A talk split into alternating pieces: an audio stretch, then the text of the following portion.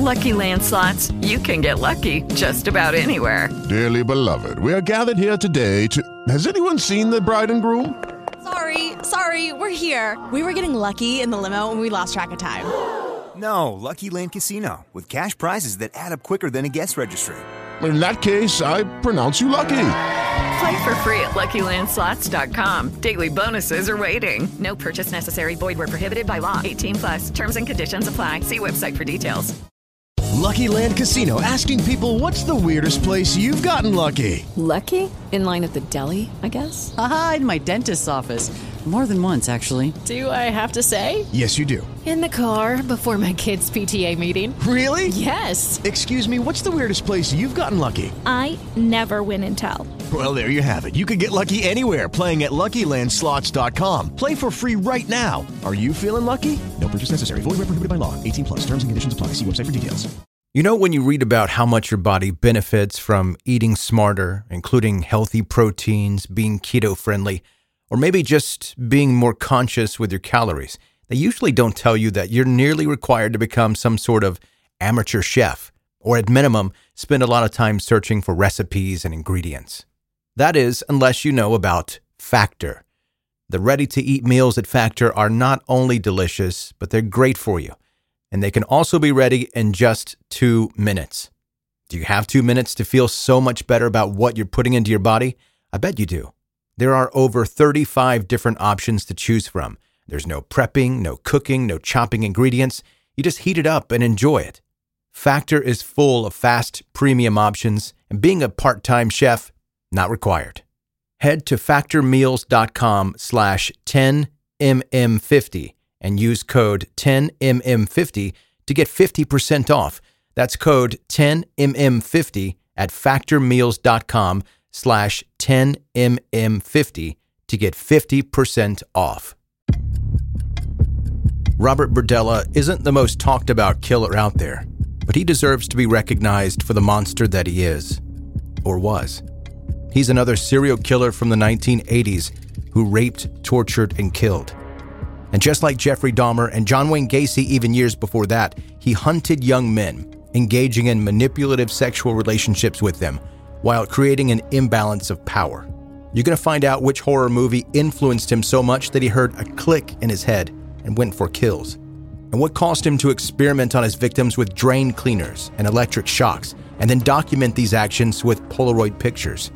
Let's dive into the sick world of Robert Berdella, the Kansas City Butcher.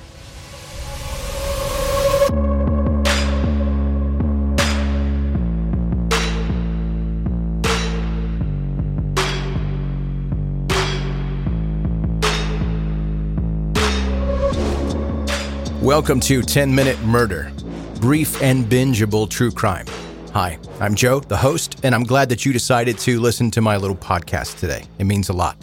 If this is another episode in your binge of 10 Minute Murder that you've got going on, by all means, please continue and welcome back. If it's your first time listening, I'm super pumped to have you here. Please buckle up because the story today is disturbing and it's interesting as well. Now, I was watching this Netflix show called I Am a Killer.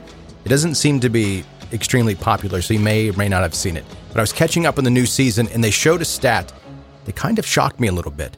Um, it says that there are currently more than 135,000 people in prison for murder right now. And over 25% of those have been diagnosed with a serious mental illness. And that leaves many more undiagnosed. That's just what they have confirmed on paper as of right now 25%, over 25% of 135,000. And I talk about mental illness quite a bit on this podcast because it's the one common denominator that nearly every single story I talk about here has. Now, I don't pretend to have a solution to this problem. That's not in my realm of expertise. I'm not smart enough to come up with a solution for this. But I do know that until we can all admit that we have a mental illness epidemic in this country, we can't begin to take steps toward doing something about it. By the numbers alone, getting these people help early enough can save thousands and thousands of lives. Having a mental illness isn't something to be ashamed of. It's not something you did to yourself, but it does mean that you need to get some help. If you're a friend or a family member of someone suffering from a mental illness, please encourage them to get help as well. Now, before we get going with the story today, this is your reminder to subscribe wherever you're listening to podcasts. and also connect with 10 Minute Murder on social media. Links are in the show notes of this episode as well as at 10minutemurder.com. Now to the story.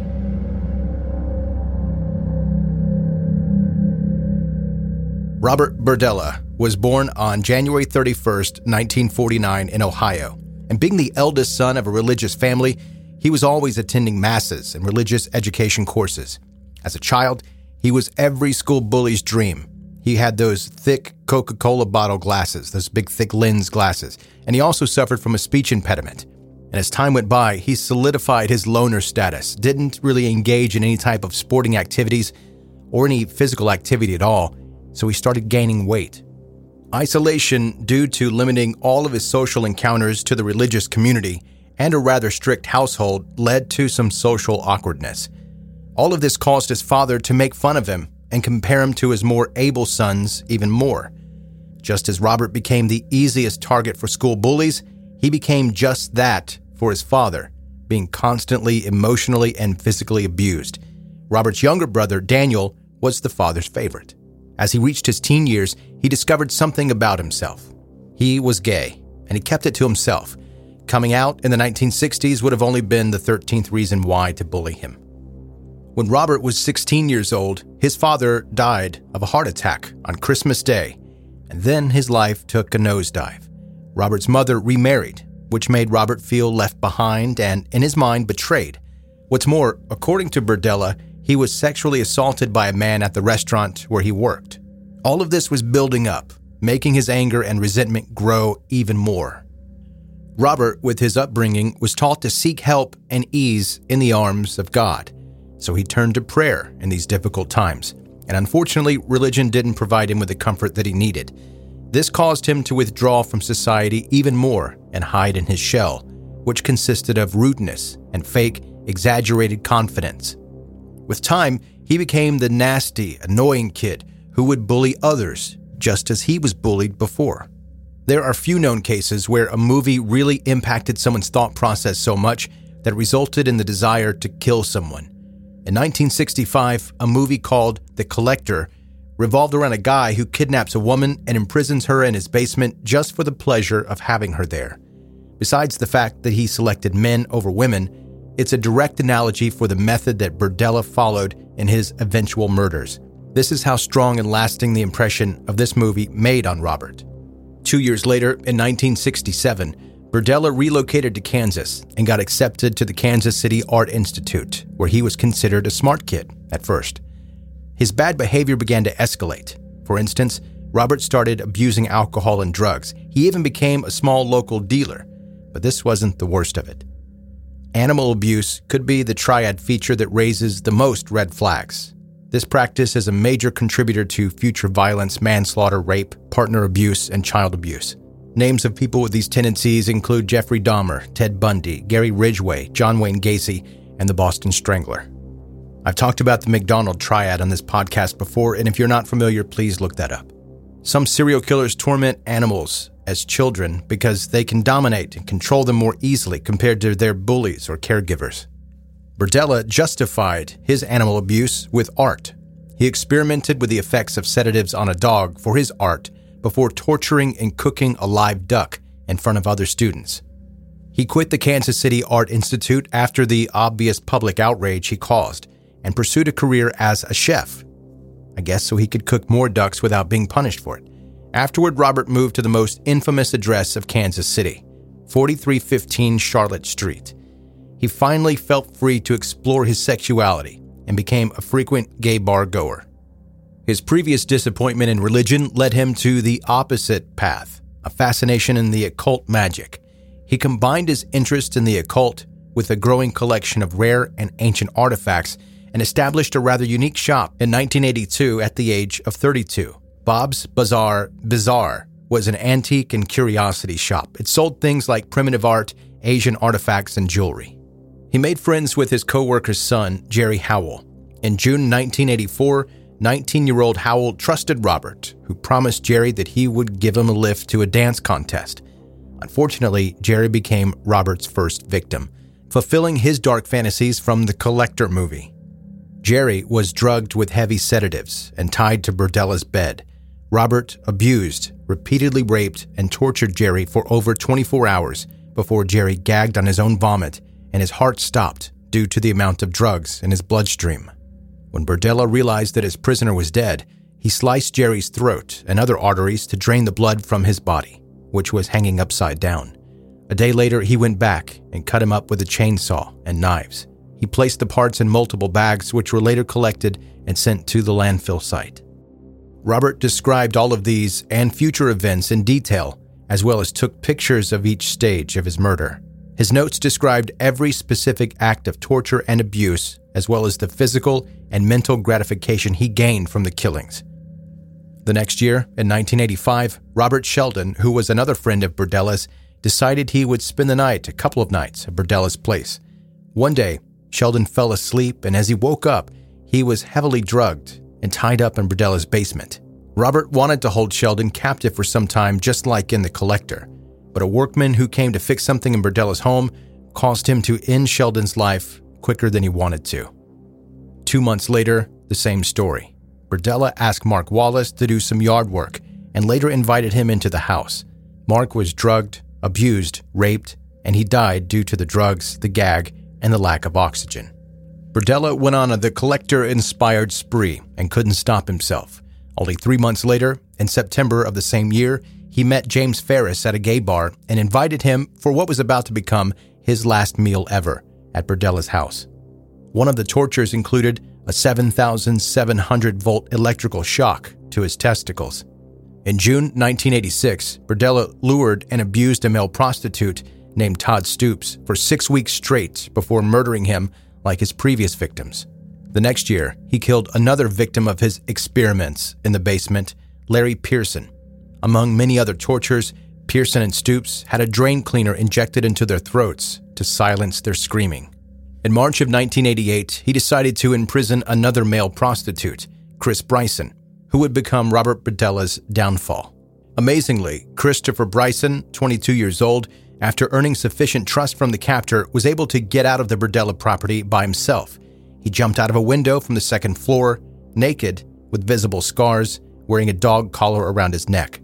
He had a broken foot, and he managed to get to the neighbor's house and cry for help. His report led to Berdella's arrest. Robert Berdella was charged with the murders of six men. What's so different about Berdella is that he killed people he personally knew, not some random hitchhiker or an accidental pedestrian from another state. All of the people who had undergone these terrible experiments at Berdella's were his friends at one point, which makes it impossible to understand why he wasn't caught by investigators before that. Just like Jeffrey Dahmer preyed on mostly people of color, Robert kidnapped male prostitutes to stay off the radar in the 80s. And thanks to Chris Bryson, he was caught. Robert died of a heart attack in the Missouri State Penitentiary on October 8, 1992, at the age of 43, marking an end to the Kansas City Butcher.